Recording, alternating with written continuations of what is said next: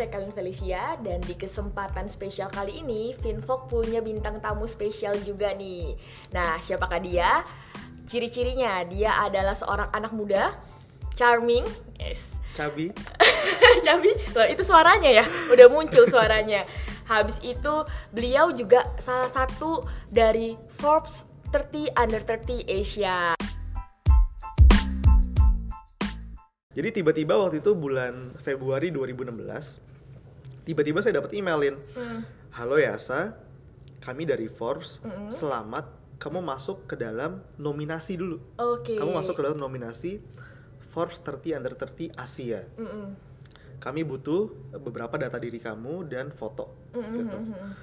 Pas saya baca emailnya, Mm-mm. responsnya bilang gini, "Cek, penipu nih orang.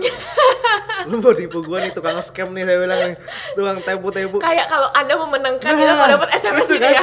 Kan kita sering dapat email ya.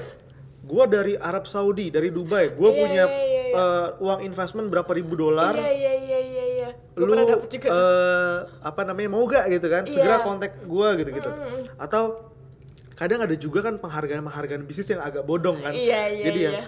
Kamu mau mendapatkan penghargaan ini silakan bayar sekian sekian Iya, sekian bener sekian. bener gitu. bener bener. Itu bukan penghargaan ya. Nah, pas saya lihat itu, saya bilang gini, gua kagak mungkin masuk Forbes. Jadi ini penipuan. Oke oke. Email pertama itu saya delete. Gak Terus? mungkin. Saya bilang, gak mungkin gue masuk Forbes gitu kan. Terus Unik ya yayasan ini unik. saya cuekin aja tuh email tuh. Terus beberapa minggu kemudian dapat email lagi. Heeh. Kapan nih fotonya gitu?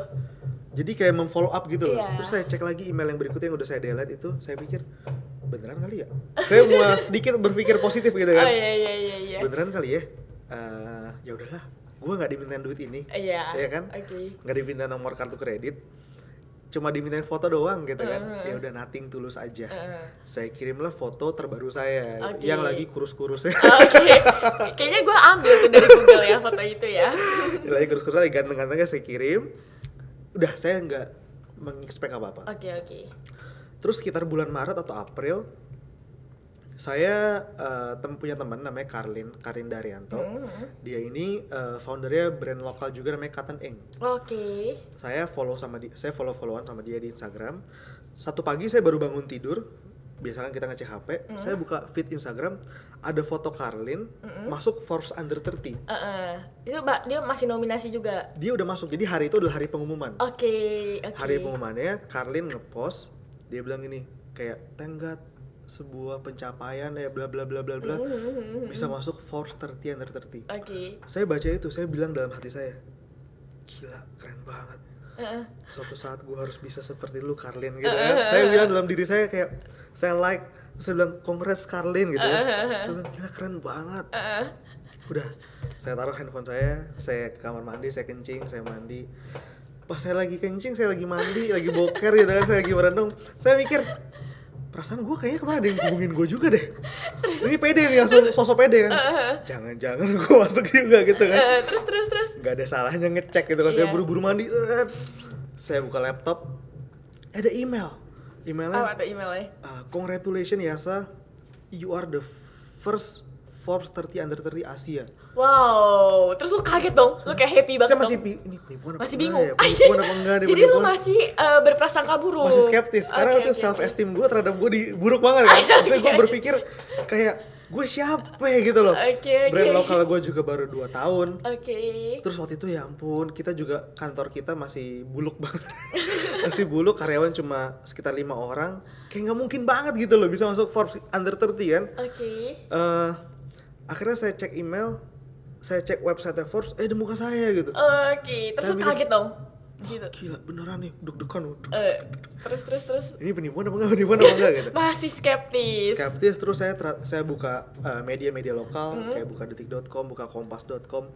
Terus udah diberitakan ternyata Oke. ada sekitar eh, ini dia list anak muda Indonesia yang masuk ke Forbes Under 30 Dan waktu itu jadi yang termuda ya kalau dan disebut dia ya. dan ternyata terus ditulis tuh orang Forbes bilang dan peraih termuda tahun ini di Ah. kategori retail dan e-commerce dari Indonesia Hmm. founder Men's Republic Yasa Paramita Singki Yes. di situ kayak saya buset Di situ lu sudah percaya kan akhirnya? percaya sih Sudah percaya coba kayak deg-degannya kayak kok eh, di ada ada kayak ada ada dua dua perasaan Lin. Di satu sisi bangga luar biasa, di satu sisi kayak ngerasa gue sebenarnya udah pantas belum sih masuk ke situ gitu. Oke, ada perasaan oke. gitu karena saya ngerasa sebenarnya eh, banyak banget anak-anak muda yang eh, seumuran saya itu eh, punya prestasi lebih besar di industri masing-masing, di, di profesi masing-masing atau bahkan di bisnis juga bisnisnya lebih besar. Oke. Cuma mungkin eh, saya punya punya keberuntungan yang cukup pada pada saat itu sehingga saya bisa masuk ke sana. Jadi eh, itu menjadi menjadi dua apa ya dua sisi juga sih. Di satu sisi bangga, di satu sisi saya merasa kayak kayak ini satu tanggung jawab lah. Iya, tapi justru itu eh, perasaan self pity tadi itu bisa menjadi eh, motiva- motivasi lo gitu Iya kan. bener bener bener. Karena apalagi pas uh, abis itu kan kita dikasih uh, tiket masuk untuk ke acaranya kan, ke conference-nya setiap tahun. Oh, itu Uh, setiap tahun. Setiap tahun dua kali ada di US sama di Asia. Mm-hmm. Itu setiap kali datang ke conference itu kayak wah gila banget gitu. Kayak misalnya gini, dulu pas pertama kali berangkat ke conference saya ngerasa keren lah ya kan Iya, sih. iya, iya, kayak gila nih gue dari keren, Indonesia kan. nih gitu ya. Kayak mewakili Indonesia gitu kan, berkibar gitu membawa merah putih.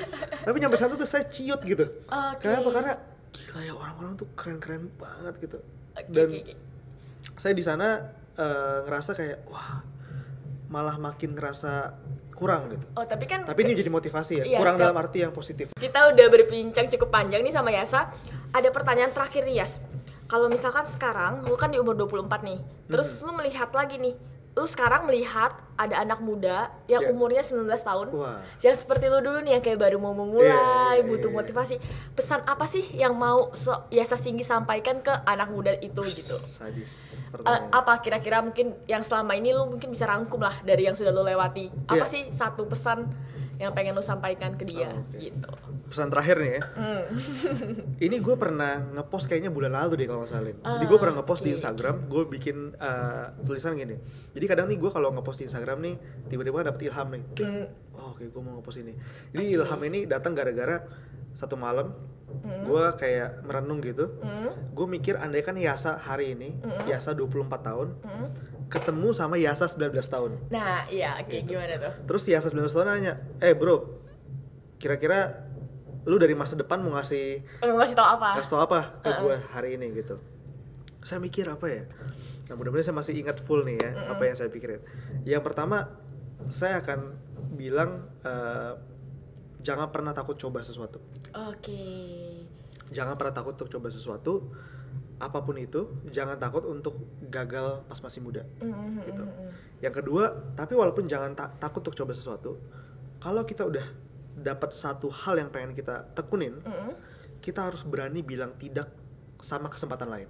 Oke, jadi harus fokus intinya ya. harus fokus karena kadang pas kita lagi bertumbuh yang sulit itu adalah berani mengatakan tidak Oke. pada peluang yang juga mungkin menghasilkan Oke, oke, tapi eh, butuh fokus di sana. tapi ya? butuh fokus gitu Oke. misalnya kayak sekarang ini mungkin yang jadi masalah saya adalah bukannya saya melihat tidak ada peluang Mhm. tapi saya melihat peluang mana yang harus saya tekunin gitu Oke. misalnya saya datang ke sini ya ampun gila ya Pak Bong ini show unitnya keren banget terus saya mikir apa gue masuk properti aja ya Oke. gitu terus besok saya ketemu teman saya lagi yang punya restoran gila keren banget ya bikin restoran kadang tuh selalu muncul kan Jadi jangan menclok-menclok ya. iya kita dan menclok-menclok. kadang tuh selalu muncul dan menurut saya kadang pas kita mikir itu bagus kita coba kan belum tentu bagus sebenarnya Oke.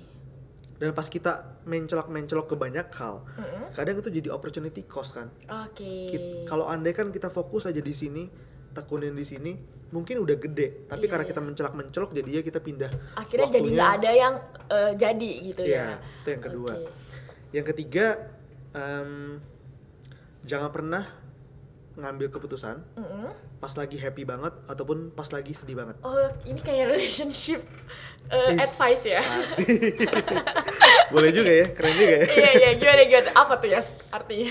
kayak kadang kita eh, lagi happy banget, Mm-mm. omset kita lagi gede banget, Mm-mm. kita ngambil keputusan dengan gak jernih gitu. Oke. Karena kita lagi dalam kondisi yang high banget gitu. Iya, kayak lagi Ataupun- optimis optimis ya gitu ya. Iya, ataupun kita lagi pesimis banget karena kita lagi down banget, banyak masalah juga jangan ambil keputusan gitu. Oke. Karena saya merasa saya pernah beberapa kali mengambil keputusan yang salah karena saya lagi down banget ataupun karena saya lagi lagi Eh, tinggi banget, banget, gitu. iya. Itu yang ketiga.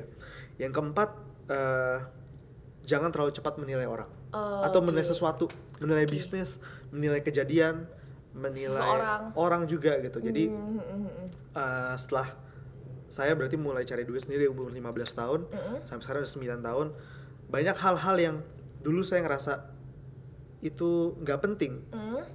Eh ternyata penting. dan ternyata penting gitu Oke oke oke. banyak hal-hal yang menurut saya itu hal yang penting dan ternyata ternyata itu bukan hal yang penting juga Oke. gitu jadi eh, saya punya prinsip good or bad who knows gitu Oke. ini satu quotes dari seorang penulis buku namanya Ajan Bram Mm-mm. dia bilang eh, baik atau buruk itu siapa yang tahu Mm. yang bisa menjawab adalah waktu gitu Oke. jadi jangan terlalu cepat menilai seseorang menilai kejadian momen atau apa pun Jangan suka menjudge terlalu cepat. yes don't judge Oke. too early Oke. gitu Keren banget. kayaknya empat nih. itu aja deh Oke, wow.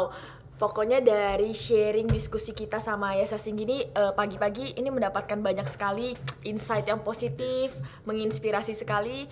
Nah, buat teman-teman semuanya, kalau misalkan kalian merasa mendapatkan sesuatu yang positif dari podcast kali ini, kalian bisa follow Yasa Singgi di mana ya Instagramnya? Yasa Singgi. Di Yasa- at at Yasa Singgi di at Yasa Singgi ya karena eh, story-storynya Yasa ini menurut gue cukup menginspirasi bagi Terima anak-anak kasih. muda apalagi.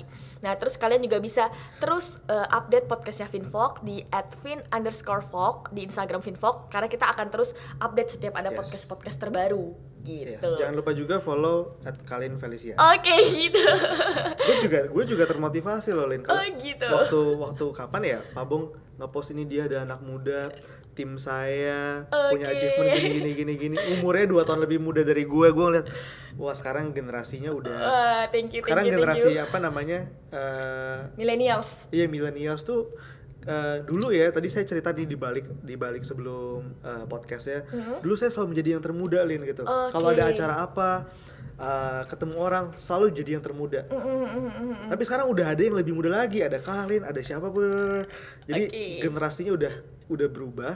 Dan mungkin teman-teman yang dengerin ini menurut saya bisa mencapai apa yang dicapai Pak Bong dicapai siapa pun jauh lebih cepat dibandingkan eranya kemarin Oke, karena sekarang informasi sudah gampang diakses ya. betul banget lebih Betul. mudah habis itu juga Iya. eh, apa apa pun tuh ada di internet yang Yes, bisa kita yes, dapat yes. asalkan kita mau belajar Iya. gitu Waktu saya umur 15 tahun, media belajar saya ya dari buku sama paling dari internet gitu. Tapi internetnya juga kayak ngacak, harus Google gitu harus ya Google gitu kan. Nah, sekarang eh, udah sangat mudah banget gitu. Mm, mm, mm, mm. Misalnya di luar ada orang-orang kayak Gary V oke yang bikin bikin konten yang free Menarik ya? konten, menarik dan itu sangat bermanfaat gitu. Iya, iya, iya, Terus iya. podcast-podcast yang muncul juga udah mulai berfaedah ya berfaedah banget gitu dan dibikin dengan sangat serius gitu. Dulu ya saya masih ingat kalau mau nungguin eh, mau nungguin belajar dari Pak Bong itu harus nungguin seminarnya. oke oke kalau sekarang udah bisa tinggal follow at Bung. Chandra Iya dulu dengerin nih eh, kapan ya Pak Bong ada seminar lagi ada financial freedom di ICC Kemayoran. Terus kemarin berapa tahun lalu ada Eken ya di Iya. di Pullman. Jadi eh, kita harus nunggu ketemu orangnya langsung. Sekarang Iya. kalau orang-orang yang langsung bikin media yang bisa sharing kayak gini itu udah wah itu kelebihan yang Oke. Luar biasa sekali. Oke, terima kasih ya Sa untuk waktunya pagi hari Thank ini. you, Kalin. Terima kasih banyak. Kita dapat banyak banget manfaat dan see you next time. See you. Oke. Thank you.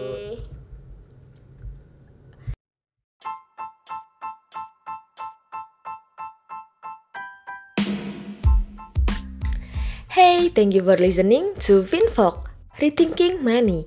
Share pertanyaan dan topik-topik yang ingin kalian bahas melalui Instagram kami di @fin_vok. And see you, folks!